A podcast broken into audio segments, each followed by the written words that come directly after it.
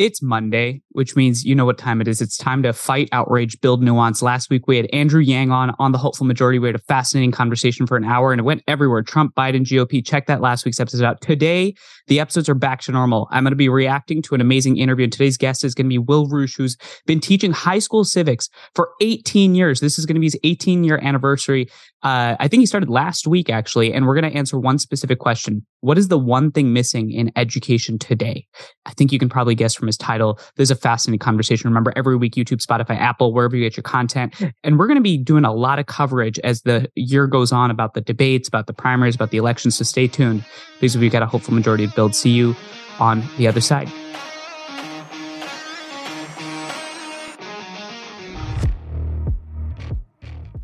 All right. Well, there's a cosmic irony to this episode about what we should be teaching in schools. And I'm about to get to that irony, but let me tell you what sparked this thinking. So you'll notice my conversation with Will is actually pre-recorded. I was in Fort Bragg, California, which is this tiny town on the coast up in Northern California, about three hours north of San Francisco. Took the very curvy US one to get there. And this day actually directly coincided with the Republican presidential debate. Yes, the GOP presidential debate where one person was missing. We all know who that person is. And I was just sitting there, right, on my porch. Sun was setting.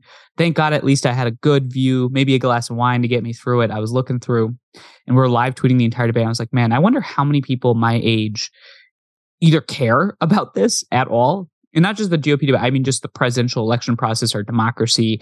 And if not care, how many of them even care to understand what's going on?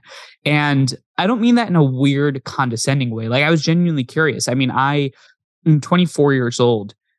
Five, six years ago, I wasn't following politics at all. And that's the irony of of what I'm doing today and the question that I'm specifically asking, the fact that I'm going to be talking to one of our country's foremost high school civics teachers who's been teaching civics for 18 years down in Los Angeles, California. And I was sitting there and I was thinking, I was like, five to six years ago, I mean, you know my story. I was a pre med student. I was interested in biology. And frankly, I don't even know if I was interested in biology, but I was trying to both make, you know, my family proud. I was trying to make the the sacrifice my parents proud. And the notion of doing politics or econ or anything like that was way out there. And I was like, you know, there's this crazy problem, and Andrew Yang and I talked about it in episode 12, where we talked about how he would think about fixing the problems of today. And we came to this general conclusion through that conversation. Again, it's a hopeful majority. There are no set conclusions. We're always investigating, being open minded. The conclusion we came to was it feels like the biggest threat to democracy today in our country is not necessarily blatant authoritarianism, but gradual apathy that, in Andrew's words,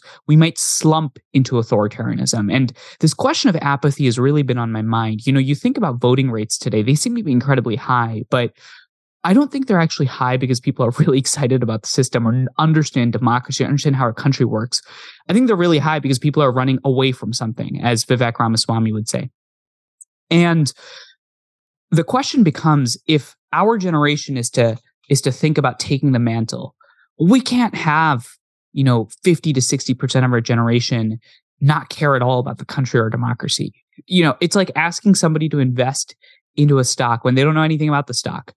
And I think fundamentally the prerequisite to actually getting people to care about our country, getting people to care about our democracy, to put something into it, to help young people actually engage in productive ways. I think we have to start thinking about actually educating folks about our country, about our democracy in basic civics. And this is where I want to take this episode. I was thinking about this from the ages of, of five when I came back from India to I was born in New Jersey, but I sort of lived in India for a couple of years. My grandparents back on and off while my parents were were studying for their jobs out in the US and came back. We moved around every two years. You know, went to lived in New Jersey, moved around there a bunch, lived in Staten Island. Yep, Staten Island dump. Sorry, I said it. Um, went back to New Jersey, then went up to Boston, and then finally I graduated high school, went up to California um, in San Francisco for school.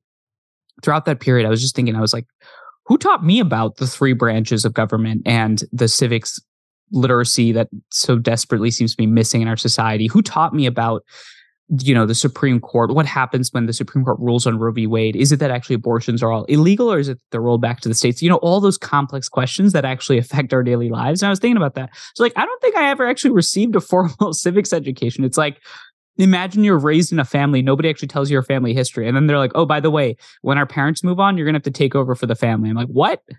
You want me to of course i'm gonna respond with either i don't give a shit or okay and like kind of just be apathetic towards it and not really care. Because why why would i care about something that i'm inheriting when i don't know anything about it? And maybe i did take an ap us history class in 11th grade. I loved my junior year teacher. But beyond that and even in that class it was very analytical. Like we learned about the history of the united states but not just basic like how do you create change? What does it mean to petition? Uh, how much what is the electoral college? Is it democratic? Is it not democratic? What what does it mean? What was the original intention of the constitution? Was it set up for the government to be an overreaching entity? Was it set up to protect our inalienable rights? What does inalienable even mean and that's what got me thinking about this conversation. I think that we live at this moment where you do polling. The harvard institute of politics did a poll i think it was last year that said that 38% of young people are down on democracy or don't think that their vote counts. Well of course they don't think their vote counts when they don't know how the goddamn system works. you know, it's like it's like I'm going to vote and participate in something I don't understand. And so I found through our amazing marketing director, Jessica Carpenter for Bridge USA, she found this amazing teacher named Will Reusch online. And Will has this message online. He's on Instagram. You can check him out.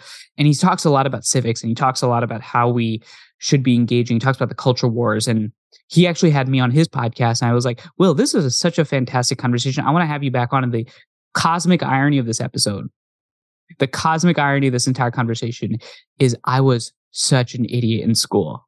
my academics were not my strong suit. I barely got into college. I barely got out you know and and the fact that i'm talking now to a civics teacher about answering the question that we both think desperately needs to be answered what's the one missing thing that we need to be teaching our education system think it's civics because that's how we get people out of that apathetic authoritarian slump. I thought there's no one better to actually talk to than Will Reusch. And this isn't just a liberal or conservative. As you know, this is about education. Now, here's the one big problem who determines what the civics curriculum is? You're seeing the school boards. You're seeing Florida. You're seeing what's going on with DeSantis. You're seeing what's going on on the liberal side with with with trans ideology in schools, and people don't know where to take this. Will and I have a very simple take on this, and I think there's something very important that can be done in our society right now. There's a difference between ideological assessments of what our democracy ought to look like to answer those basic questions and an objective understanding of what we mean by the United States. That's what this topic is about civics. I don't mean whether or not you should be teaching gender ideology in schools. What I'm talking about is we should probably teach our students what the branches of government are. I mean, I'm going very simple. You're like, Manu, what, how, this is obfuscating all the culture wars. I want to hear what the school boards have to say. I want to hear what's going on DeSantis. Should we be teaching AP African American history? No, this is way, way more basic than that, folks. This is literally, I'm talking you uh, citizens like my parents immigrate to the country when they become citizens they have to answer a basic citizenship test basic citizenship test like when was the constitution written what is the declaration of independence what's the difference between 1776 and the articles of confederation basic questions we don't have the answers to those questions people are becoming citizens don't understand what's going on that's what I'm talking about. So we can have that conversation. And the hopeful majority is about laying the foundation for the future of our country to thrive, for us to recognize that for a population to be educated, as Thomas Jefferson said, he wanted to be remembered for education. Education is the fundamental guardrail against tyranny, against authoritarianism, against a fight on our liberty. Because if a population is educated and understands how we move forward, then we buy into the system. And how do you get people to get really excited about our politics, to get really excited about our democracy, to understand that while they're going to STEM, that democracy still matters? Well, it's to learn about the damn democracy. And that's what this episode is going to be on. Let's see Will Reusch. Excited for this conversation. See you there. All right, Will, welcome to the Hopeful Majority, sir. Yeah, thank you for having me. It's good to see you. Do you already feel more hopeful? Uh, we'll see. the jury's still out. That's that's an honest answer. So, for for the audience that doesn't know, um, you and I uh, recorded a pod uh, conversation on your podcast earlier. Uh, that'll that'll probably release around this time. And the way that I learned about your background, your work was actually through a mutual friend, Jess Carpenter, who runs Bridge USA's marketing. She found your profile and and found all the influencing that you're doing online and in the world. Just for the people and for the folks, could you give a little bit of your background and and just like what what brought you where you are today? What do you actually do? Um, and and what what sort of brings you to the to the stuff that you're up to these days? Yeah. Um, so tomorrow, actually, I start my eight, my the first day of my 18th year in the classroom as a high school social studies teacher. Um, I always kind of just resonated more with the older kids, and in most of the states, I, I grew up in Pennsylvania. Now I teach in California. The the social studies that's required for the seniors is government economics. So I was like, all right, so I'm going to teach government. So I've been teaching government in a high school classroom for going on. This is my 18th year a couple of years ago, probably like 2015 or so, when the um, the kind of culture war started to ramp up with uh, stuff happening in at Yale with Nick Christakis and uh, Evergreen College with uh, Bret Weinstein and stuff like that. Uh, Jordan Peterson. I was like, oh, this is really interesting. This kind of like culture war issue seems like it's going to be coming to the the K through 12 area as well. So I started talking about it pretty openly just in my classroom and just like addressing these issues. And then my wife, who does a lot of social media marketing stuff, was like, "You should put your classroom online." Started uh, an Instagram pages. I was like, "That's odd." Talking to my phone, I felt weird talking to my phone, but as soon as I framed it as it's an extension of my classroom, then I was like, "Okay, let's go." And then I started a, an Instagram and I started a, a podcast on viewpoint diversity, and it's just kind of grown from there. So what what specifically about those events with Nick Christakis, with uh, Bret Weinstein, um, all of those folks? What like what really got you going with regards to that? Why specifically did you feel like you wanted to do something around that?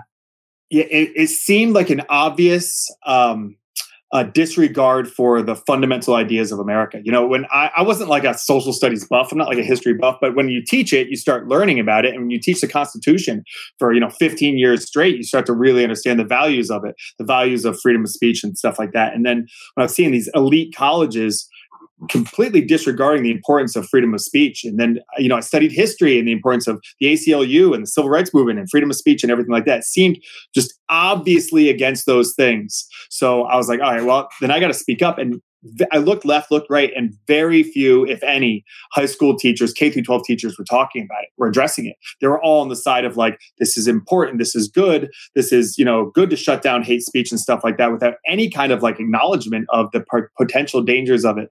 So again, I looked left, looked right, no one was doing it. So I was like, I guess I'll do it.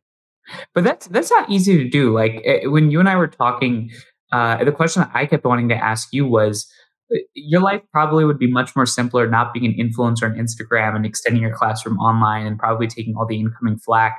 It probably would have just been easy to go along or just not say anything.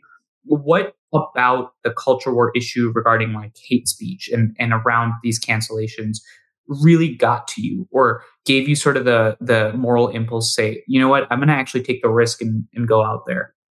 Yeah, so it is. Really, I have some friends that are like tough guys, like you know, Green Berets, Navy SEAL types, and and when they see me saying stuff like they're like, "Wow, you're really brave." I'm like, "Well, brave? hold on, hold yeah, on." like, yeah, yeah. There's, there's, levels to this.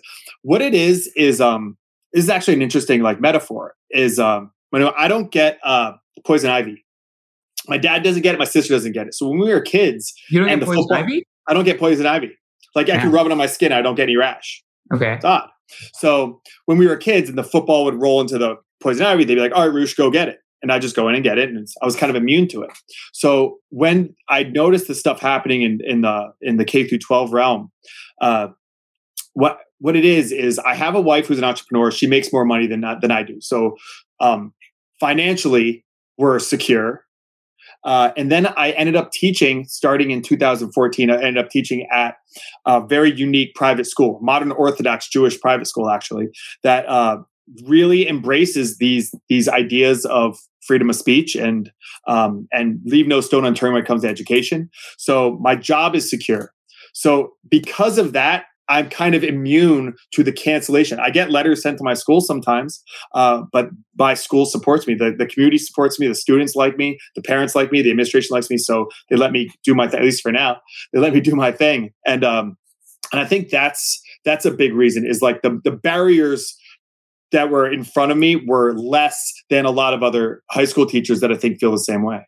So what I'm really curious about is is trying to understand what it's like to teach civics at this moment. But before we go there, what gives you sort of the would you say when you when you're in the community when you're in the classroom people are people are supporting you and saying hey get out there do this or that will back you um it does feel like we're in this weird moment where these values seem to be more conservative. I mean, you and I talked about how free speech and, you know, saying that hate speech is not free speech. It seems to be more of the liberal thing to say today. Like, do you do you think that these values are, are politicized right now? Do you feel a sense that when you walk into the classroom that students might feel like you're more of a conservative or or you might be on this side or that side? Like how how have you navigated this moment and and how do you feel like you need to stand up for these values that are just values and they're not necessarily political yeah i do get that i get students telling me like oh so you're like a really right wing you're a republican i'm like i've actually never voted republican nothing against republicans i've never voted republican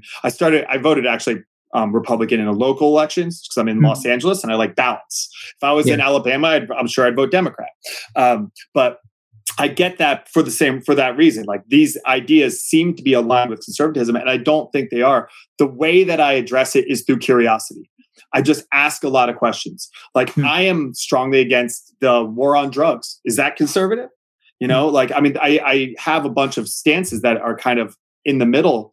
Uh, so I just ask a lot of questions. You know, what makes you think that? Um, how do you define hate speech? If you say you hate Donald Trump, is that hate speech? Like like like how do you so i start asking questions and then in that process my students or parents or whoever it is they have to contend with those questions and what i found is they largely haven't given it a lot of thought. How do you respond to the question that you as like a uh, a straight white person has the privilege to you know engage in free speech and discourse while those that are are specifically on the on the edge of an issue or actually are at stake with a certain issue don't have the capacity like how do you how do you deal with that I get that a lot. Yeah, because I'm, I'm like I'm like yeah. every I'm like the intersectionality matrix. I'm like every oppressor Check. really You are chief. You are you are the COO. You are chief oppressing officer. I really like have those things because I'm like I'm white. My my 23 and me is ridiculous. It's like 99.6 percent German or something like that. I'm yeah. tall. You know, I'm like symmetrical. Like I, I fit a lot of these like things that I look like whatever a, a, a bad guy, like a villain or something like that nowadays in movies. But uh, I, I yeah. feel like the walk around society looking like a villain. Bill. I don't know. It's ridiculous. but like, um, but I, I guess it's a couple of things that I, I have a different attempt. So it depends on who I'm talking to. I'm talking to like a you know a white liberal person, might be a little bit different than if I talk to like you know uh, a black progressive or something like that. But um, a couple of things. One is like if if someone else was saying what I'm saying, how would that resonate? You know, if I was like a, a black trans person or something like that, but saying these exact same things, you know, mm-hmm. how would that feel? Or I point them towards people you know that's the cool thing about having my podcast if i had all these different people on my podcast who are like you know the whole the whole spectrum you know like i've had really progressive you know trans people really conservative trans people i've had you know like just whatever mix it is you know like i ask yeah. them if Thomas Sowell or Glenn Loury or someone like that, Coleman Hughes has these certain viewpoints. You know, um, uh, Ian Rowe, who I had on my podcast, has these certain yeah. viewpoints. What about that? Like, if you're just going after me, attacking me because of my like immutable characteristics, why not just go after my ideas? You know, hmm. and like I also have to acknowledge that, like, yeah, that's probably true. It's probably true that I can take these stances because of my personal life experiences and and things like that. That's probably true as well. But yeah. like, we still have to contend with what I'm saying. Yeah, yeah. Well, I mean, for those of the that are just listening, I put on a jacket. Well, one because I'm just freezing my ass off right now in Northern California, but two is what's interesting about just being able to put on a jacket is there are certain immutable traits that you can't do anything about, and yet you have to operate and walk in society in a way in which I could never put on a jacket, or I can't take. You can't take off your color, right? You can't take off the social hierarchy that you're in or the position you're in. So when a student is sitting there, right, in a classroom, and let's say they see your clip, they see a clip that's going around. Let's say it's doing really well, and um, let's say it's like one of the recent clips that have been focused on a specific cultural war issue where you're trying to walk what you would say is a middle of the road position. Do you feel like that interrupts their ability to learn in the classroom environment, and and how do you navigate that specifically? Um, because I would imagine when I was in high school and like I had a cool teacher like you and he was a freaking influencer online, I'd be like, man, this dude's the shit. Like how do you how do you navigate just a classroom environment? Um, it's weird because like as far as school teachers go, like this is gross, but like yeah, I'm cool. Like if I was a club promoter, I wouldn't be cool. But like the bar is just so low. Like like school teachers are just such dorks that it is like you know I mean and and we're in a, living in a world where um you know social media clout matters. So my students are all like they're concerned about how many likes and follows and stuff like that. I mean I do talk about that like why like my why is pretty clear. My why is to promote what I promote in the classroom, get you civically engaged and bring viewpoint diversity and searching for truth and things like that. You know, what's your why for why you even want followers and stuff like that? Because that wasn't my goal. It was just to, you know, spark questions and thought. Um, but if, if something's like going viral, like I had a, a conversation like two years ago now uh, go kind of viral and a couple of newspapers picked it up where i had a conversation with three critical race theory uh, teachers k through 12 um, educators and advocates. Uh, and it got kind of picked up but um, as much attention as that gets i just again lean into curiosity. If they say like you know i don't like the way you handled that well what specifically? How should i have handled that? Uh, I, i've been really lucky. I haven't gotten a lot of pushback where people can can pinpoint like I did this wrong. And then something I'm not perfect. But like when I do get it wrong, then I admit it. Yeah, I could have handled that better. But I try to just address it head on. I don't like circumvent it. I don't talk about my my social media and my my podcast much in the classroom. I try to keep those worlds somewhat separate. But when they do bleed into each other, I just address it. I'm I'm a, I'm, a, I'm a really I'm an open book. Yeah, yeah. What uh, what inspired you to be a teacher? Like, why why'd you why'd you start on on the teaching track? Now that you're about to start your 18th yeah, year tomorrow, it's crazy. Um, which is insane I, to think. Of. By the way, I'm 24. Yeah, That's I, I just just to make you you know really get feel feel a little emotional about it. That's that's approximately 75 percent of my life. So so what inspired you, you to stay? You graduated like 20 2017 or something. I graduated college in 2020. I graduated high school in, in 2016. Yeah. 16. 2016 yeah. was a crazy time, man. 2016, I graduated yeah. high school, and then 2020, I graduated college. It's like and now 24. It's like every four years the world goes upside down during my life events. 20 yeah, 2016. I remember right after Trump was elected, I had um, a couple of students crying in the classroom, and there were teachers at my school crying, and I was just like, "Hold on, guys! Like, what is he going to stop you? What good in the world is he going to stop you from doing?" So go out and do it, and then when he stops you from doing good in the world, then come back to me, and we'll we'll we'll fight against that. Oh, let's, let's actually hold. Well, let's hold on this for a second. I, I, I want to ask you about the teacher stuff and why, because that's really important to me. But actually, there's such a such an interesting thing you brought up.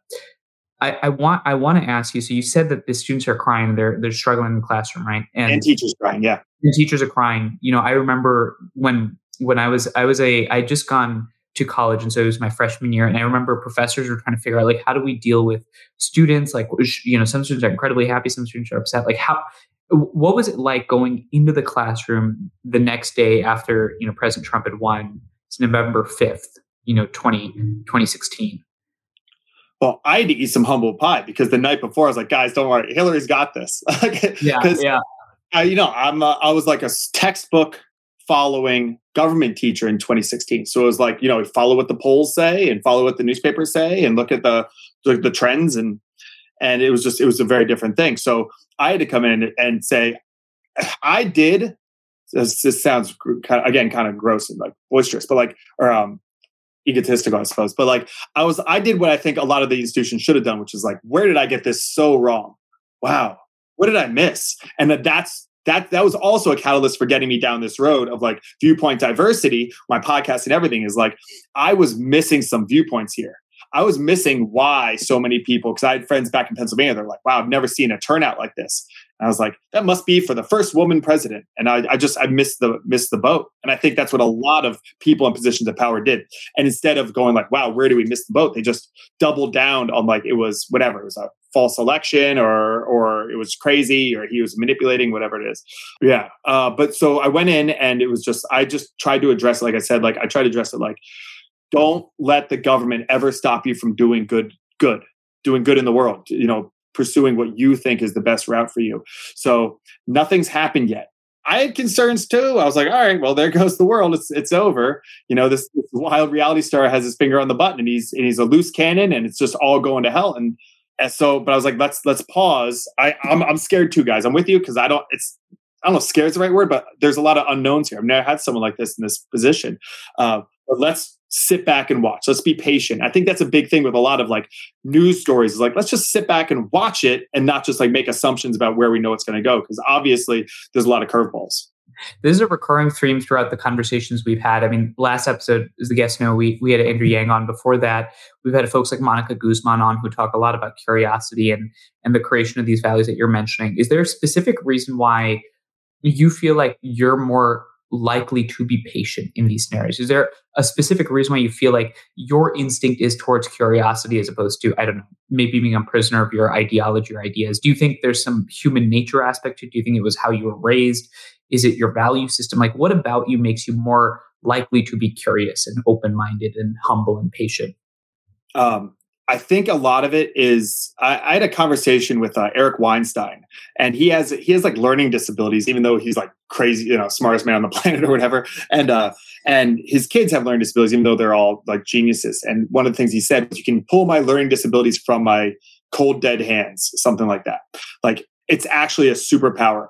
And I was never a, a, bright guy. Like I didn't get good grades. I didn't try hard in school. i w- I'm not like naturally uh, very intelligent. I'm not dumb. Like IQ wise, I'm probably above average, but like just in general, um, I'm just I just never thought of myself as like a high horsepower brain person. So what I did was I leaned into not knowing, being curious. I just I was like I've been wrong so many times about so many things that why not just lean into trying to find the right answer and connect my ego not to having the right answer but to finding it and if you're trying to find the right answer rather than have it you have to be patient you have to take in as much data as possible to try and vet all that's out there to get to the right answer so i think it was just I think I'm actually gifted. I'm at a school now, like an elite private school that has a lot of people with PhDs and really, really smart teachers. But in that you have a lot of ego and you have a lot of of like feeling like you have the right answer you're the expert so whatever you have to say isn't going to help me. And i think that's what i don't have. I don't think that i'm right. I i assume that i'm wrong and i try and always challenge that uh and and i think that's that's why i lean a lot more into curiosity and being humble like i might be wrong but here's what i think at the moment is there a way to have that mindset reflected in public policy? Because I think a lot of people's critique of the COVID pandemic was that, you know, you've got these experts and these experts have certain opinions, certain ideas. And it almost seemed like a lot of folks criticize experts for having opinions that they thought were set in stone and now are backtracking in some ways. A case in point is something like the Wuhan lab leak or or or some of the are in masking. Um, how do you have a mindset of humility and yet still embossed in expertise out there? Because we do need experts. Like i don't know i don't know i don't know anything about covid or biology or anything like that. We do need to listen and yet it feels like a lot of people grate really deeply against this notion that experts are just better than them and they give this like condescending vibe to it. So how do you navigate being an expert and also being open to learning and mesh that into public policy yeah, that's tough because you know sales is all about confidence, and a lot of public policy people in charge pol- politics is a lot of just confidence. Like yeah. you know the right answer, yeah. and that, when people are scared because of like a pandemic or something, like you're scared because there's a fire in your building. The person who walks in is like, "I got this, follow me." It's like, "Oh, okay, let's go." So it's a weird thing because you can't be that and be you know humble and say like, ah, "I might not be right." That's a really really tricky balance. Um, I don't know. I mean, I'm doing it, but I'm doing it on a really small scale, and I'm not in like you know the the public sphere in that way. Like I haven't been elected to an office where people are counting on me to to be the leader. But I think I think admitting when you're wrong goes a long way, and I think just um, transparency goes a long way. I think people can you know saying like we think this based on this data.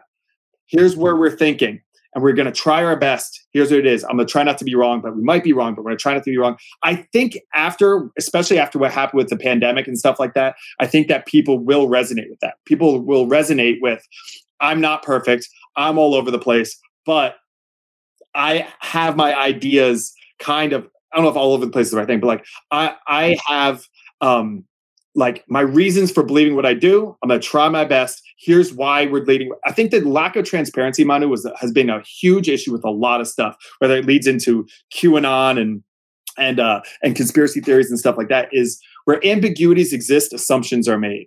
So we're like, why did this policy go through? It doesn't seem to line up. I guess they're bringing masks back now to like some universities and some and some like movie sets out here. It's like, why?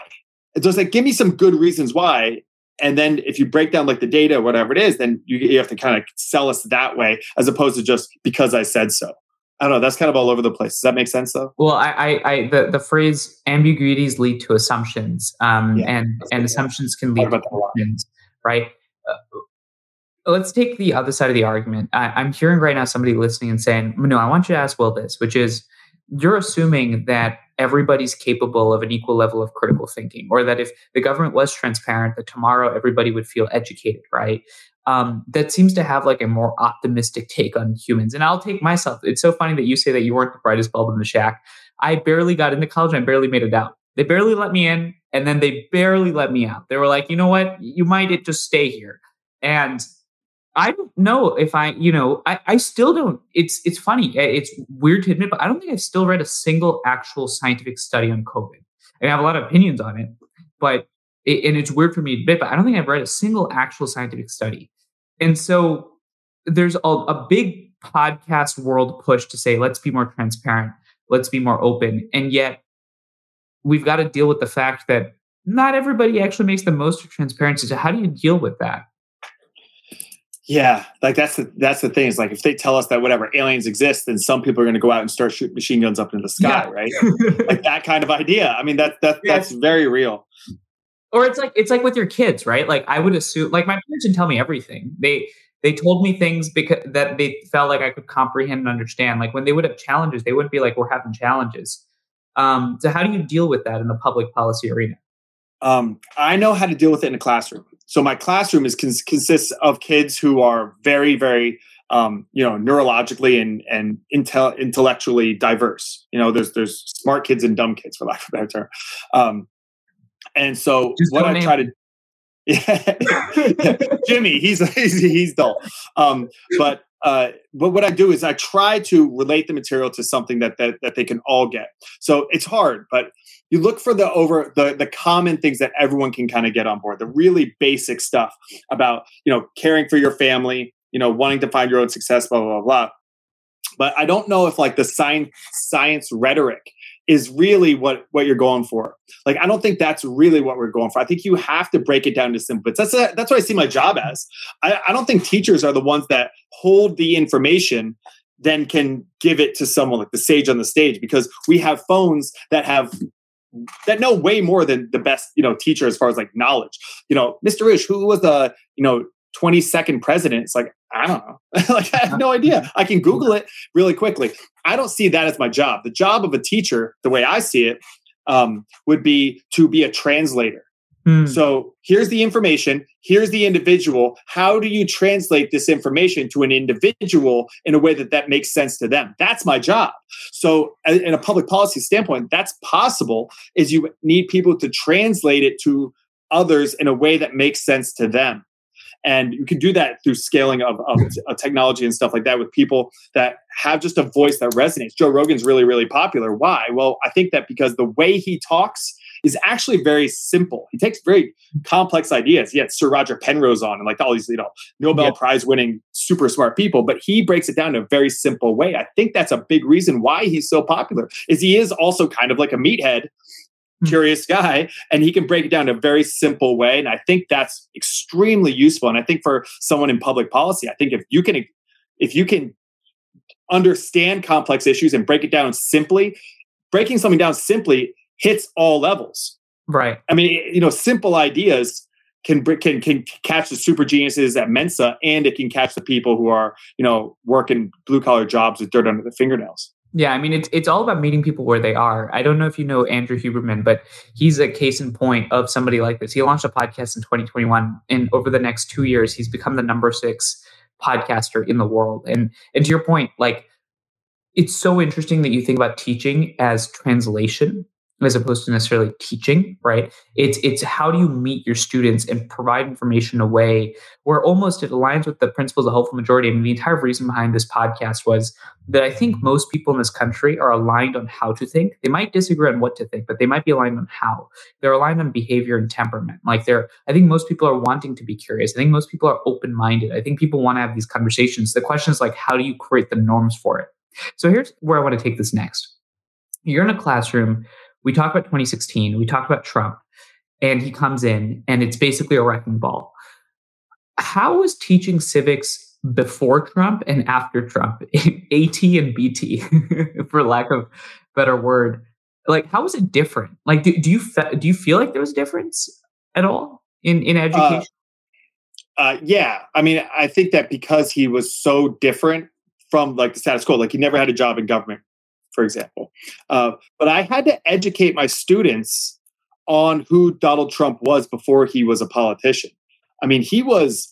I, I have these clips of him like as like a guest star on all these shows, from Fresh Prince to you know, you know, Sex in the City and all this kind of stuff. He was like welcomed by rappers and like he was like kind of like a beloved celebrity to some degree. I don't know if like beloved is, but he was like a funny kind of staple just like around like no one was really angry with him or anything like that. So so i just had to like educate people a little bit on on who he was also his past. I mean um personally i didn't vote for donald trump but i find myself defending him a lot uh, just because i think that there are cr- here's the thing about trump too that i had to kind of break down to my classes and i do on social media as well is like the danger with with his critiques is that they go after him for things that aren't true and that's a problem because there's a lot to go after him for. That's true. I mean, he had all these people work on his casinos that never paid them. He, you know, went into these poor communities and kicked everyone out of their homes and leveled the buildings to build some luxurious, you know, compound or something like that. Like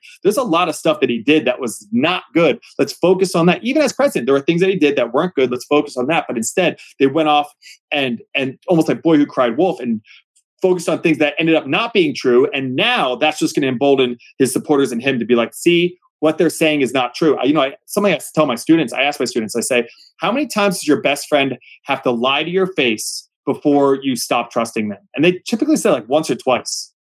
I was like, so why do you trust like news outlets or individuals several times? You know, the Fyre Festival, that whole thing. Like, yeah you know, these celebrities were like, go to this thing. It was, it's going to be a wonderful party. And that turned out to be a disaster. It's like, if they promote anything ever again, you should at the very least be skeptical. Yeah. So let's apply the way we are with our best friends to these institutions and organizations that we don't even know or have a connection with. If Donald Trump was forced to be your student and he had to sit through your high school civics class, what would you want him to take away from it? He'd be tricky. He he's so um ego. I mean, I, look, I'm, I'm not a therapist. Can you imagine like a little like 16 year old Donald Trump? What he must have been like. um, but uh, he's a really interesting guy. You could have saved the world, Will. You could have educated him at 16. Oh my gosh. Yeah, like Penn Jillette said, like he doesn't like music. Like he's just such a weird, like a real, like I'm not a psychologist, but it seems like a, just a classical, he also doesn't drink, narcissist. Which is, he doesn't drink at yeah. all doesn't drink. He's just he's a really good marketer. He's just it really like seems like a self-centered person. Like I think he probably worked I don't know about really hard, but he want because he didn't read like his daily briefings and stuff like that in the White House. But uh, but I think he wanted America to be successful. But I don't know if he wanted it to be successful for like the individuals. I think so he could get the glory. I think, but know, look, whatever. I mean, you know, we the Emancipation Proclamation was to try and recruit black soldiers into the the North the Union Army. So I mean, does that take away from the the good it did? I don't know. I think the way I would approach a kid like Donald Trump, if you as a kid, is attacking his um his his ego. I think I've had students like that where they're they're right about everything. They and the cool thing about being even a, a, not so bright, the brightest bulb 40 year old is I'm smarter when it comes to like life, when it comes to wisdom. I'm more wise than even a really, really smart, high IQ 17 year old. Like mm-hmm. I know more about life. You know, I've just, it's just time. So sure. in that, I humble them about what they know. I just met with my advisory. They're ninth grade, but I just met with my advisory two days ago. And they were saying something like borderline racist. and about like Martin Luther King and the times and black people getting arrested or something like that. And I just like dropped all kinds of like facts about um, even during segregation and what the black community was doing during segregation and uh, the single parent household rate was really low and and all that kind of stuff. And they just didn't know what to say. So I think the approach with Donald Trump would be to humble him, get him to admit that he doesn't know everything, that he has a lot of room to grow and a lot of room to learn and listen to people. And I think that that's that would be the probably the best thing for him is to be more open minded, get rid of some of that. Um, what's the word I'm looking for? It's like that, that like I'm just getting a brain fart because we're recording, but it's like that uh where where you just like uh it's like ego, but it's like yeah. I know everything. It's like it's kind of like a, a feeling of of of self importance, but I, I know what you mean, which is that you're just always you feel like you're on it always, and that everybody, yeah. is, eh, no one else is at your level.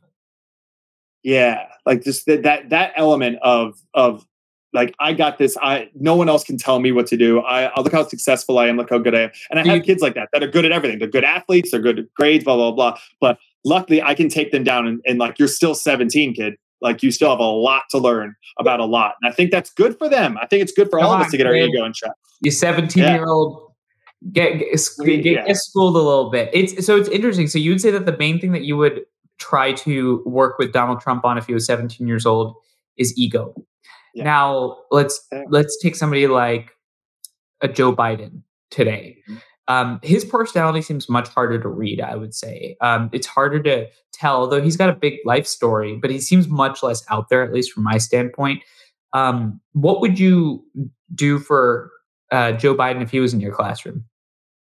So it's it's, it's interesting because Joe Biden at eighty, who you are at eighty isn't who you are at you know 17. 50 and it's not who you are at 17 right? Like so it's hard to say. I think he is a politician. I mean he has that when he flashes that smile he looks like like like what ai would say like make a make a politician in a yeah. lab. Like he looks like that.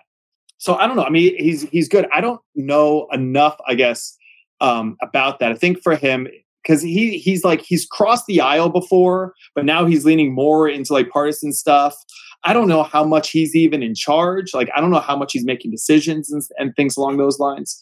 Um, he's he'd be a tougher one to read. I'd have to look back more when he was like uh, a senator and things like that. I mean, he supported things. I mean, even fairly recently, he supported things uh, like like and you know he was against gay marriage and stuff like that. You know, whatever it was, ten years ago.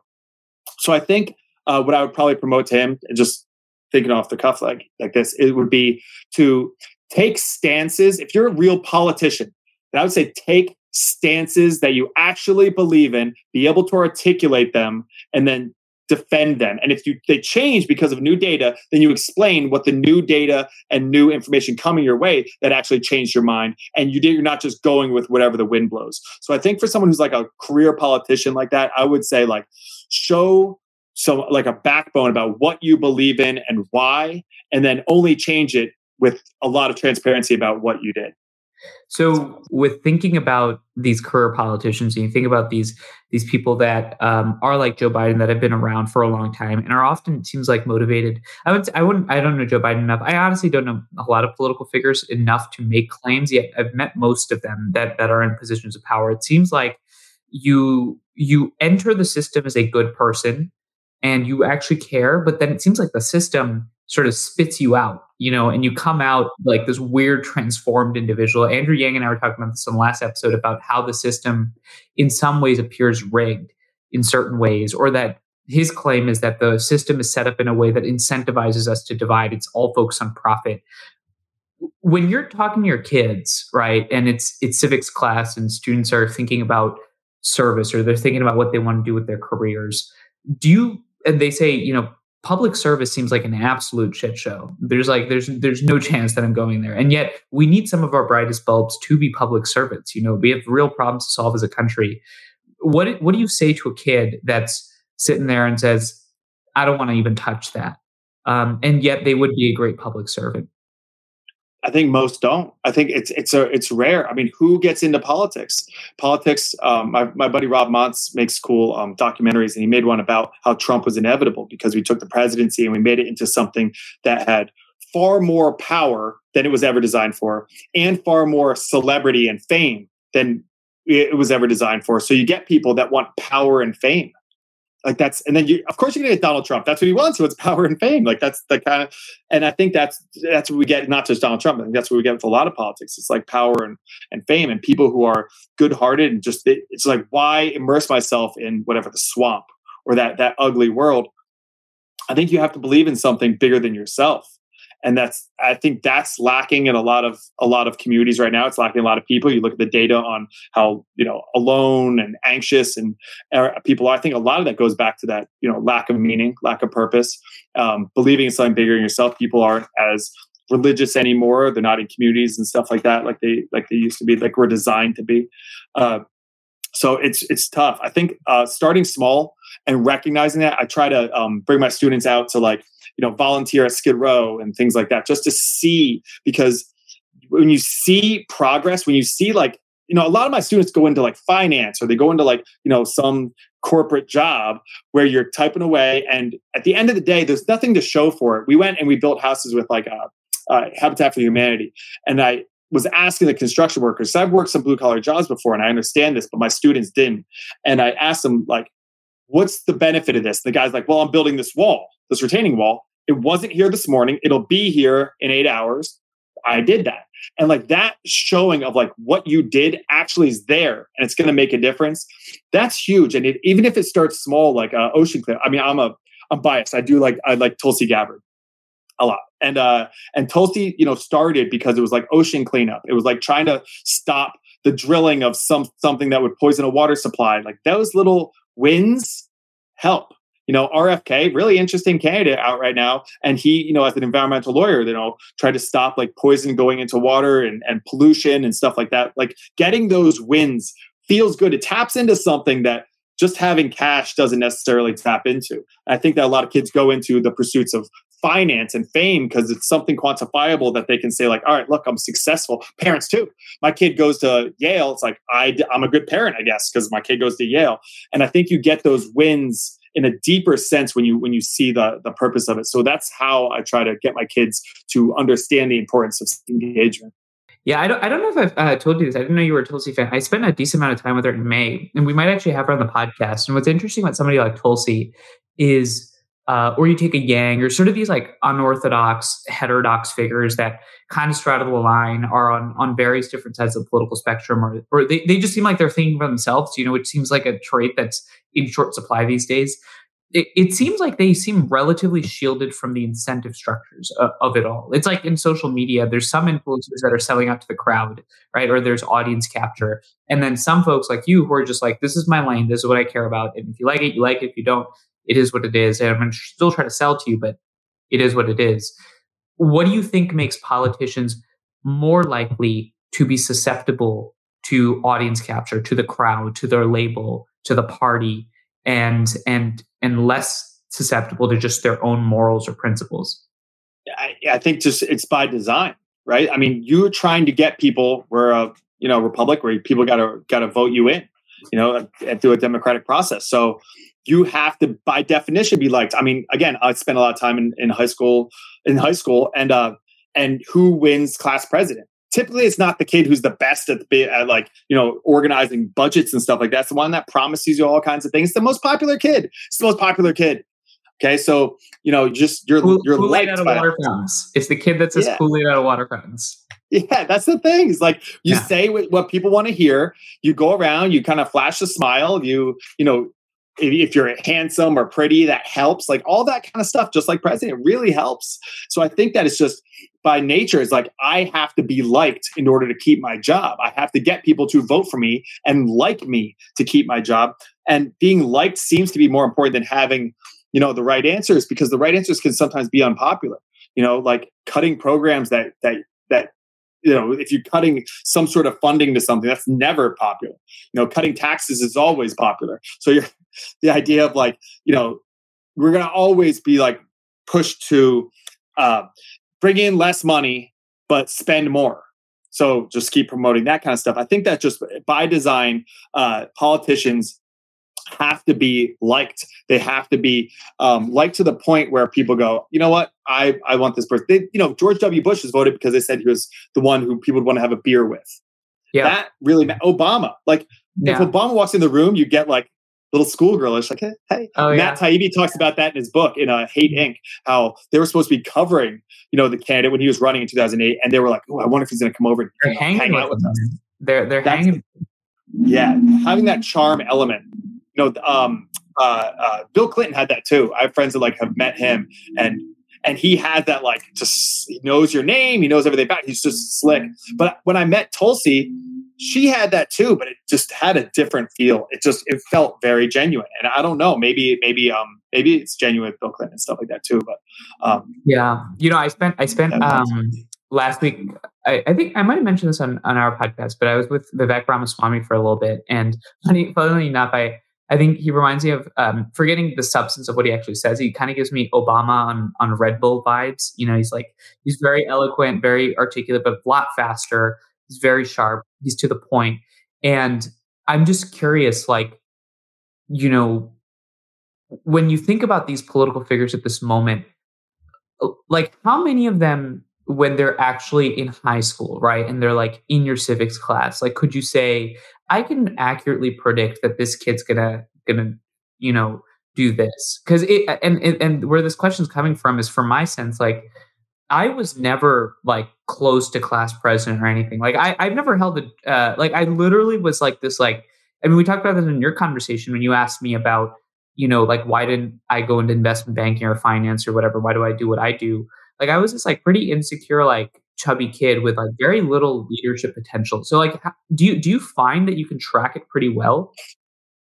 um, that's tricky because I yeah I was the same way. Like no one kind of saw like friends that I grew up with that are like, wait, you're on Instagram. You're like, you know, like I get Yeah. recognized like You're- sometimes you're on Instagram Disneyland or something like that. you got you got the Yeah, it's weird Yeah, because I was really under the radar. And my wife, who has you know successful in her realm, is it was kind of like that too. Like no one kind of saw you, and you're probably similar, Manu. Like no one saw you coming, you know, to do this kind of stuff. You know, run an organization and stuff like that. But um, no, and it's really hard to predict. And here's why: is I've had really brilliant students that could could like really smart, really you know um, they're, they're smart in all the ways you can be smart. Kids who can just like crack crack out a, a, a, a Rubik's cube real quick, and you know knows knows algorithms and does that got patents while they're still in high school. I have kids that are um, you know super athletic and and charming, but there's so many different things pulling on young people. You know, when you're 17, a lot of things can happen. You know, I taught um, in like a really tough area for a while, and there were uh, a couple of like a lot of times there were girls. You know, they were like usually like Hispanic, like El Salvadorian or Mexican um, girls who were really smart and on their way to the Ivy Leagues, and then they met a guy and they showed up to school, you know, senior year or something like that. They had a neck tattoo of the guy's name, and it just and it just fell off. And they started. They were pregnant six months later, and then they never went to college. So Mm. there's a lot of things that can come up. You know, a kid it loves building things. He wants to be an engineer. He's, he's uh, you know building all these trinkets and and and all the kinds of cool things. And then some firm rolls up and says like, "Hey, you want to come work finance for us? It'll pay you this amount." And he hasn't gotten you know a lot of girlfriends because he's been you know in his basement building soldering stuff together forever. And he's like, "Oh, if I have." I get a lot of money. I drive an Audi R8, then I'll get a girl. Then yeah, I'm going to go into finance. You know, kids who uh, know know computers and want to do like the right thing and build something, get into entrepreneurship. Um, and then they, you know, Facebook or Google comes along, offers them some money, and they just they just take it. It's really hard. I think the most the biggest predictor would be the ones who who push back, the ones who who don't follow the sheep, who don't follow the, the herd. I think that's the biggest determining factor that I've seen um, of like kids who are successful and kids who aren't is not their abilities. It's more just their their willingness to do what feels right to them and not go with the crowd. it's that sort of contrarian nature. Um, Mhm. huh. Do you think? What do you think about the state of civic education today? Do you It's do you almost think, non-existent. do you I think, mean- you think yeah? What's your take on it? Well, if you look at the um, like the state standards from across the country, every state, if you don't know, every state has their standards for every class about what needs to get covered, and it's covered on like a like an exam or something like that. If you're doing like standardized tests for the state, uh, but civics isn't covered in most of the 50 states. Is like electives, you know, Hmm. electives like mine's an elective. There is a government and economics. Yeah, So a lot of states have one semester of government education, I never had any, by the way. no government education. No no civics. There's no civics. Yeah. Okay. So did you you never I- learned like I- how many I- senators there are and stuff? Sorry. You never learned like how many senators there are and no. Okay, yeah, I mean, so it's almost non-existent. And when I was given the opportunity, I've written a couple of classes. I wrote a cool uh, sociology class that was based on the Simpsons television show, where we'd watch episodes and pick out like different uh-huh. sociology ideas and stuff. So I've written a couple of classes and got them like approved for the UC system and stuff like that. But I was given the opportunity to do one, and I was like, "What class should I teach?" And I was thinking about doing a U.S. history class in 1968 because cool stuff, interesting stuff happened then. But I, then I talked to some people and I heard people talk about the importance of civic education. Uh, I talked to Ben Shapiro because he was in the community when he lived in in uh, Los Angeles. He was part of this Orthodox Jewish community that I teach in. So I talked to him. He talked about the importance of civic education. I heard the importance of civic education from a lot of different people that I thought were smart, and I was like, hmm, all right, yeah. So the importance of of being a citizen, the rights and responsibilities. And I heard Jordan Peterson talk a lot about the rights and responsibilities. Um, but it's almost non-existent. And I don't know, put on the tinfoil hat. It seems like it could be by design. I mean, if you are in a position, do you want a lot of younger people knowing exactly how to uproot you from your position and take over your spot? I mean, I don't know. I mean, you know, it's it that's an interesting kind of concept, but I think it's easier just to keep people ignorant. And how many people are ignorant about big issues that they vote on. It's it's fascinating. I I knew someone who was a an abortion uh, a pro-choice advocate. You know, marched on Washington, all that kind of stuff. And she was in her like late sixties, and she's like, "Oh my gosh, like." You know, Trump's gonna pull back Roe v. Wade, which ended up happening and stuff like that. But this is like back in like 2017, 18. I go, let me ask you, what would happen if Roe v. Wade got repealed? And without even hesitation, she's like, abortion is done in America. Abortions will be illegal. I was like, that's not true. It just gets rolled back to the state. She's like, really? It's like, yeah, Google it. It was fascinating. Like people have these really strong convictions about things they don't know. Guns. Guns is a big one. Like, do you know, like, they don't even know what a semi-automatic gun is, semi-automatic like rifle. They don't know about gun laws. So I think that's a real problem is is keeping people ignorant because then they're easy to manipulate and get their vote. And I think that I don't know if it's by design, but it's working out really, really well. Because if you have an informed population, then there's a lot more nuance, and they're gonna they're not just gonna blindly follow what you say that sounds good. They're gonna ask a lot of questions. Yeah, I mean, on on episode twelve, which which is the last one, um, Andrew Yang and I talked not about we talk about authoritarianism, but one of the things that he said that was mm. interesting was that it's more likely that we're like we're we're going to slump into authoritarianism, right? It, that that apathy actually breeds authoritarianism. This idea that again, as you're saying, it's much easier to control and rule a society where people are not informed and plugged in than it is the other way around. It's also much easier to just scare the shit out of people that way. Like if, if like right now the Democratic Party runs in neighborhoods and they're like, you'll never get be able to get an abortion ever again, or Republicans roll into you know rural communities and say like, you're never going to own another firearm ever again in your life if this senator gets elected. And it's just the the logical chain for that reality is is nearly impossible. So yeah. the question becomes how do you like do you try to make civic education interesting? Do you try to make it fun? Like how how do you do the entire thing so that when a student is coming into the classroom they leave a classroom they they feel some degree of investment in the system? Yeah. Um i mean a lot of fear comes from a lot of ignorance. I mean a lot you know yeah. the thing about like people who are scared of snakes often don't know the difference between a venomous snake and a, and a, non-venomous snake. me. That's me. Yeah. I jump like crazy when I see a gardener snake. Yeah. Well, my yeah, my wife is too like really petrified of anything. Like even at the zoo, she has to be like 10 feet away from the glass.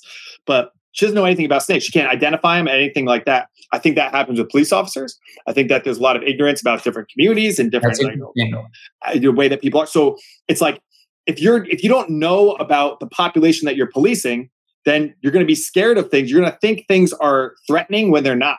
Like I have a friend who's mm-hmm. like Greek and there's so family's just loud. They're just loud people. Know, I have a friend who's a who's a, a police officer, a black police officer in, in, LA, and he's like, when I have a white partner, we roll up to like a black uh, family like gathering or something like that. He's like, I got this because I know how they talk, essentially. You know, so so mm-hmm. in that way, I think that, that we have to fight the ignorance. So. Uh, it's gonna combat the fear is just learning more about it how do I do that in the civics class? Is just taking these ideas and flushing them out like deep, deep, deep, deep, deep. The first day, so tomorrow's my first day of, of school, and on the first day, my I teach civics, and then I also teach Gov Econ. First day of my Gov Econ tomorrow, I'm going to do a whole lecture on guns and the complex nature of stopping gun violence. And it's it's long. It's like a whole thing, and I have a slideshow for it. I think it's on on YouTube actually. Um, but it's really really complex, and I just want them to get a little frustrated. I have students tell me all the time, Mr. Reusch, I was certain about mm. all these things. Then I took your class, and now I don't know what to believe. And it's like, well, good, because that's good. Yeah. yeah. like you, you're not. So, uh, by the way, the word I was looking for was hubris. Like ah, that. Yep. Yeah, like mm. that's. I'm trying to to fight that. I think that's where a lot of it comes from. And I do a whole unit in my in the toward the end of the year my civics class on unintended consequences. So you could have good intentions, but mm. that could lead to terrible things. You know, the road to hell is paved in good intentions. And I have the students all research examples of unintended consequences from, you know, thalidomide, that that medication that gave kids birth defects, to I mean, all kinds of stuff. You know, the the um, the lockdowns during COVID or whatever it is. The the the what is it called? The Cobra the the Cobra problem or whatever it is in, in India. Do you know about that? Like, yeah, the, yeah, yeah. Like they put a bounty on cobras, so they started breeding cobras, and they went crazy. yeah, yeah, they went crazy. So the unintended consequences. I think that that's a big uh, part of of the the theme of my civics classes and my my government classes is that you know you need to keep your head on a swivel and look for all the things where you could be wrong and that should be fun you know trying to like discover how you're wrong so you get a little bit closer to where you're right is i think a big part of it that's why that seems interesting to young people too. Like they like they like having these like you know like they like discovery. They they actually do. They like learning about that kind of stuff. They like kind of being having ideas that their old that like their parents or their older cousins or their older siblings don't know about you know these little tidbits these cool stories and stuff like that. They seem to like there's, there's almost a certain degree of like challenging authority to it. There's a there's a degree of mm-hmm. skepticism and i think young people appreciate being skeptical, especially at this moment. You know, like somebody like my age, I mean, you're like born eh, around 9 11, you go to the middle school around, you know, Great Recession, you graduate high school in 2016, you graduate college in 2020. Like the sample size of American democracy is not boundless progress. It's, it's actually yeah. quite the opposite. yeah, it, yeah for sure. How, how, do you like, you're going to walk into this class tomorrow in GovEcon and you're going to talk about guns and and obviously you're going to complexify. It's almost it's interesting that you think about teaching as complexifying narratives. Like the the, the tagline of the show is build nuance, fight outrage. How do you like teach anything today, like the gun topic tomorrow, without it being politicized? Like how how do you go into a civics class and you talk about you know how great the constitution is and then also its flaws like how do you do you do you like give disclaimers at the start of a lecture? Like, do you like, hey, suspend your thoughts and like, let's actually go on this journey together? Like, what's your tactic to approaching these issues with with a degree of nuanced analysis where people aren't immediately jumping to conclusions? Because I bet it's much harder to teach a lesson and a student comes in they're already locked in, right? Mm-hmm. Yeah, I think I, I, actually start with the slideshow with the Epictetus quote of like, it's it's impossible to teach something to a man who already you know has it known or something like that what he already knows who thinks he already knows. Um, there's a lot of you know quotes like that you know um, but i am not the like i said before like i'm not the bearer of the information. We are on a journey together. The journey should be like do you agree that we should cut down on gun violence in america? Everyone's on board with that? Okay. How do we do that i don't know but here's what i think and it's kind of cool because i remember what it's like to be 17 because in a lot of ways I still am. Like, I still have that like trying to figure out the world thing. Like I guess I'm an adult. I have three kids and a mortgage, so like I guess I'm an adult. But like I don't feel like an adult. Do you feel like an adult? No, I, well, I'm definitely not an adult by, by all measures. But, but, but not by all measures, by legal measures, you are. Technically, I guess. I My guess students would say you're a grown up. You run my a sister, company. my sister would very much disagree with what you're saying. Eh, but you know, it's interesting though that you say, I, I, I know what you're getting. I want you to keep going on this thread of. Yeah. It's like the the Stoics often said that the the less you know, the more closer you are to enlightenment. Because yeah. actually, the more you know about things, the more you realize how complicated the world actually is. Yeah. Oh yeah. I mean, Socrates, like you know, I'm smart because I know that I know nothing. You know, I love the Ryan Holiday books, and I think they're great. You know, Trump should read "Ego is the Enemy." um, but uh, I go in there and it's like let's figure this out. And I say that I, I understand what it's like to be young because I already know the arguments. I know the arguments on about guns. So I the slideshow kind of they're like, well, what about this? I'm like, click. It's right. It was the next one up. Like I kind of know where they're going. Uh, but we're in this together to try and figure out how to stop it. And if they say like, well, let's do a gun buyback program. Didn't Australia do that? So click, Australia did it. Here's the actual numbers. Here's what actually happened. Here's what it would look like in America. Here's the cultural differences in America. It's complex. And I think that if, if it's like, I don't have the answer. We're on this journey together. I have a little bit more wisdom than you. I have a little bit more knowledge, maybe because um, this is my area of expertise. But you guys have angles. You know, if we're trying to solve a problem, is it going to be solved by the person who just read the most books? Is it going to be solved by the person with the highest horsepower brain? Or is it going to be solved by by different perspectives and different viewpoints, different people with different angles coming over, being like, "That's wrong because I experienced this and it actually went down like that." Oh, okay, let's bring that in. I think that's how we solve problems. I think that's what makes America so awesome is the diversity that we have and always to be diverse. I mean, what does an American look like? You know, it's like it's all over the place. Okay. Like, what is an American into? What kind of music does an American like? Like, all this diversity leads to so much creativity and it can be to a lot of problems. So I think that these culture wars are so unfortunate. The lack of, of like, the partisan fighting is so crazy to me because I think about it like the left needs the right and the right needs the left and they need to be working together. And it doesn't make sense to me that they don't. I, I get like I get it, but like I it's wrong. If we're trying to actually solve problems, it's wrong. It's it's the wrong way to go about it. What we need to do is look at the different, you know, the diversity in the way people think. I love uh, John Haidt's Righteous Mind. That book was really an eye opener for me, and and understanding that people with different uh, moral foundations are going to see problems that you didn't see coming. And that's really important. We should have listened to more people during COVID. We should have listened to more people during, you know, before 9 11. We should have listened to a lot of different people, but we we had that hubris and we had our, our blindfolds on. So uh, to answer your question, I think that's that's how uh, I try to approach these issues is really like, you might know something I don't sincerely, like you might. And I also offer extra points if a kid um, fact checks me and proves me wrong. Interesting. That's that's cool. That that part is interesting. I'll, I'll tell you what an American looks like. An American looks like a, a human with an oversized NFL jersey, sitting down on Sundays to watch eight hours of football that's about to start in two weeks, and just eating nachos and just feeling like an absolute slob. That's an American baby. That that's an all around American. That's about to be me over the next over the next six months. It's I go into hibernation on Sundays, and and that's that's what it means to be to be an American. And it's also and it's David Goggins though, who's out running yes. an ultra marathon on Sunday. So no, no, no. It, it's my. I'm right. I'm right. You know. Th- yeah, I mean that's the my so, tribe. So, my, my, tribe and perception of the world is right. Sorry, keep going. You were going to say something. Yeah. No. So where do we where do we find like the you know you on a Sunday and David Goggins? Where do we align? What do we agree on? And what does he learn when he's out, um, you know, running? And what do you learn while you're while you're watching TV? Like you're learning more about American culture. I think you're right. I think that you're spot on about like if you don't understand what it's like to be just like lazy eating, you know, with Cheeto dust on your jersey, getting really into the game, and ch- checking your fantasy, you know, you know, stats nonstop, then you don't understand a big part of America, and you need to understand that and you need to understand the go-getter who's working a triple shift on Sunday so that they can buy, you know, a nice new car and would be upset about, you know, getting taxed extra because they were busy working when they, and they're missing their football team playing. Like you have to really recognize all of that that diversity. You just, you just pulled the biggest high school teacher move, Will, which is that you took my dumb joke and turned it into a lesson.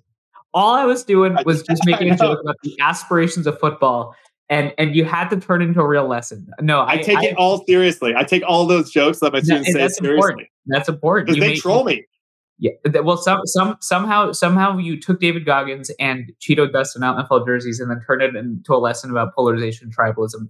Here, I got I got last last two questions. One is a question that we ask everybody. I'm curious about your take, but before that, um, uh, why did you start to be a teacher? Like, what what about teaching drew you? Um, I wasn't sure. I wanted to get into a service job. It was kind of pushed on me uh, from very early age that like where, where good in Pennsylvania did you grow up again? Um, Bethlehem, right by oh, yeah. Lehigh University, like yep. Eastern yep. PA. Um, it was kind of pushed on me very early to like get into a service job. Like that's like a good thing to do, being being a service. So I didn't know what that was. Um, I didn't have a lot of interests. Like I was I was a blob. I watched a lot of Saved by the Bell and Full House and Family Matters, and like that's it. I didn't play any sports. I was a real, I was kind of a mess, and, and I didn't know what I was good at or anything. So I was like, I'll get into a service job. I had to pick something because I was going to college, so I picked criminal justice. I was going to be a cop. All right, I can be a cop. And the first day of class, the guy who was teaching it was a former officer and he just had like he was like the it was a really bad representative for police officers who a lot of people think the stereotype of police officers he was just like this is a position of power and you can wield that power and you can ruin a single mom's life if you want to. If she's breaking the speed limit you can i was like uh uh. And i basically walked out of the class never went back went to one class. Then i changed my major. I was like all right so what I, i'm trying to help people. Seems like pretty basic. Um, how do i do that? So i can get help people you know, who are being attacked or something like that are criminals, or I can get to them before they're criminals. It was something really simple. I don't have a great explanation for how I got into teaching, but then as soon as I started going down it, what I realized was like, wow, my teachers were terrible. Like, and I hated school. I when I say like I'm not that bright, like I think I could have been, but I just didn't connect it. I looked at school teachers and I was like, you're to give me life advice. That's essentially what you're doing. Day after day, you're telling me I should learn this. And I say, why? And they say, well, because then you'll be smarter, you'll be successful. And it's like, like you? Like, I don't want your life. You are not appealing. Everything about you is not appealing to me. School teachers are dorks. Like, I can do it better.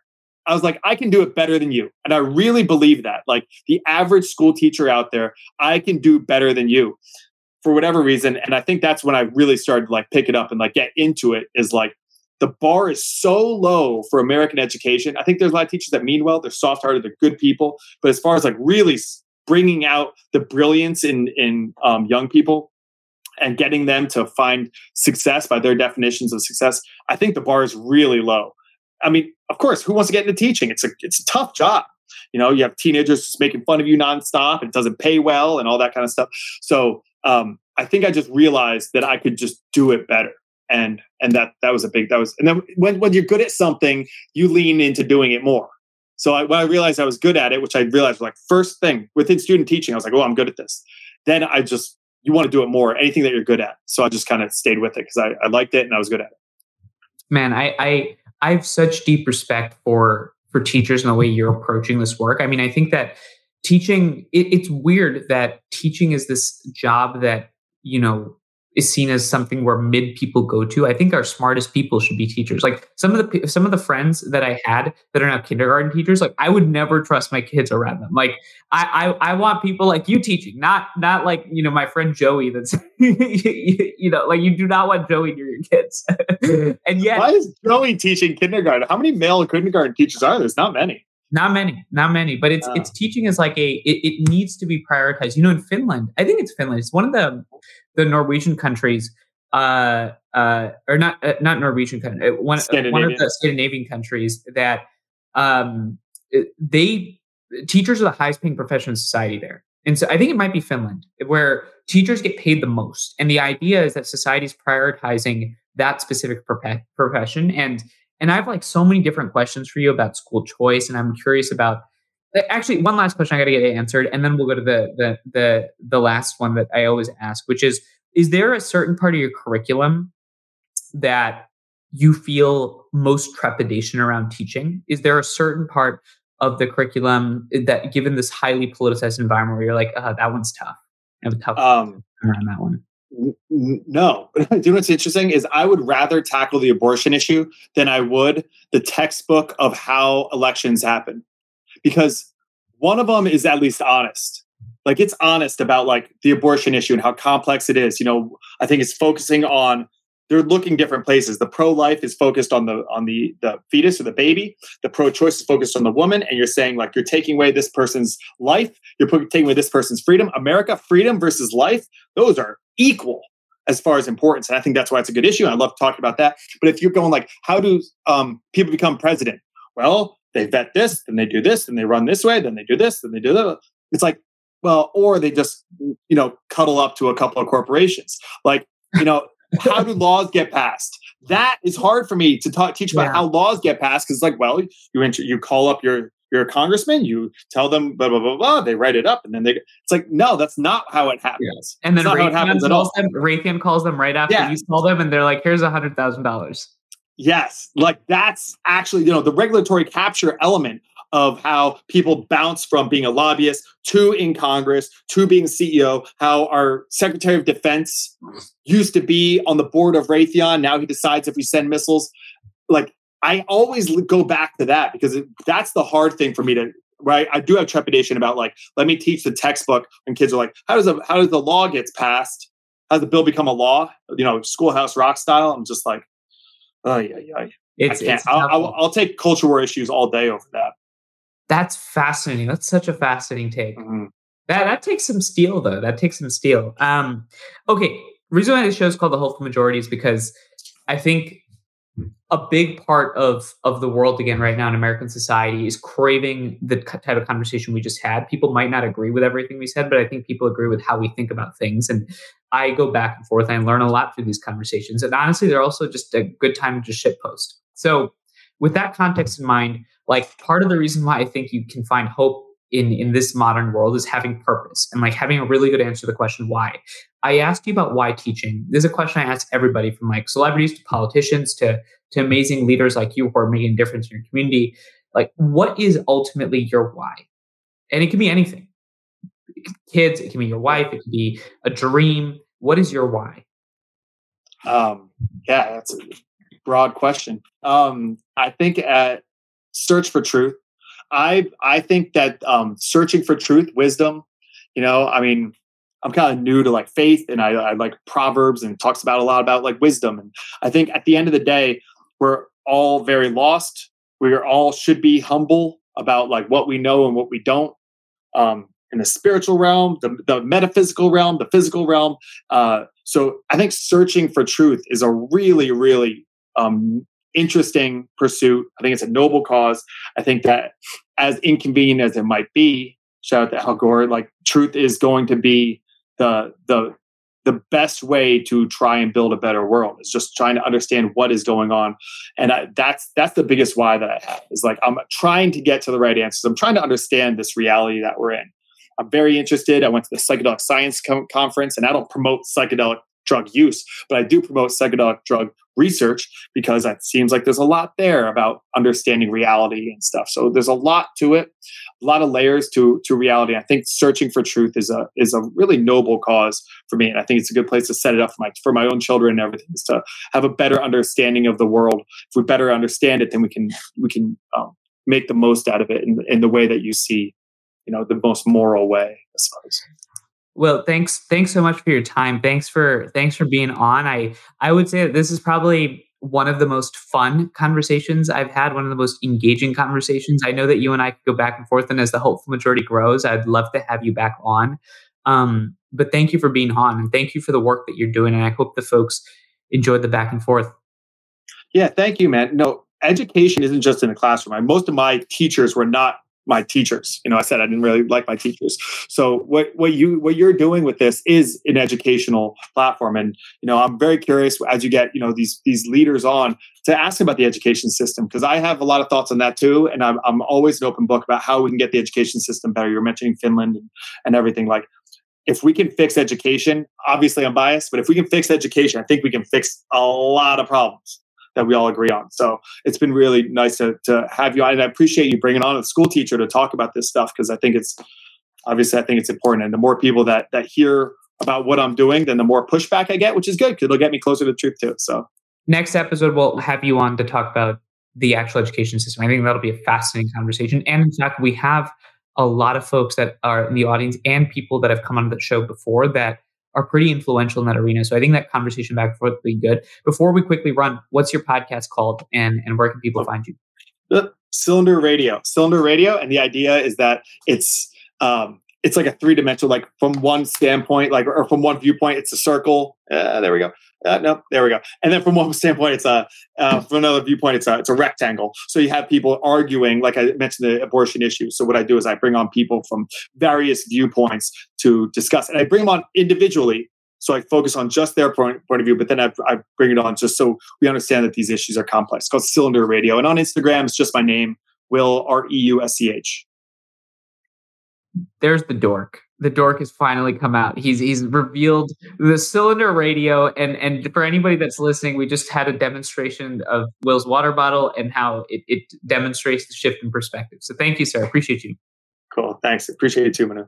And that's another conversation in the books. Will Reusch, thank you for your time. Man, we went everywhere from if Donald Trump was your student, what would you teach him? If Joe Biden was your student, what would you want him to take away? To those GOP debates just happened. Where do we stand? What's missing in our educational system? If you enjoy that conversation, remember, leave a like. If you're on YouTube, rate the episode. If you're on Spotify and Apple, it helps a lot because we've got a hopeful majority to build. And we need all of us to build it because remember, Nuance is under attack because people like us stay quiet, and it's time for us to get loud about the need to have nuanced, productive, open minded conversation. Remember, the divide in our politics is not left right, but it's between temperament, mindset, whether we want to be open minded or closed minded. So every week, Mondays, YouTube, Spotify, Apple, where you get your content. I'll see you in episode 14 next week.